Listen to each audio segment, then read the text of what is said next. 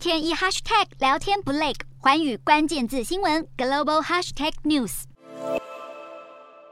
美国再度传出警方执法过当的案例，近期阿肯色州的三名警察被拍到将一名男子压制在地。男子已经动弹不得，而警员竟然还不停用膝盖、拳头痛殴男子，甚至将他的头抬起往地上砸。暴力的行径曝光后，引发民众怒火。阿肯色州州长也出面谴责警察暴力执法的行为。当地警方表示，由于该名男子试图攻击警察，才演变成影片中看到的景象。而目前三名警员已经遭到停职，美国司法部以及联邦调查局也都将展开调查。至于被殴打的男子，先前已经获释。他的律师指出，要不是有路人拍下这段影片，大家永远不会知道事发的真相。其实，美国警察执法过当早已不是新闻。近期最显著的案例，便是2020年的非裔男子乔治·弗洛伊德遭警察压制颈部超过八分钟，最后窒息而死，引发全球哗然。这个案件事后在全球都引起反种族歧视的示威活动。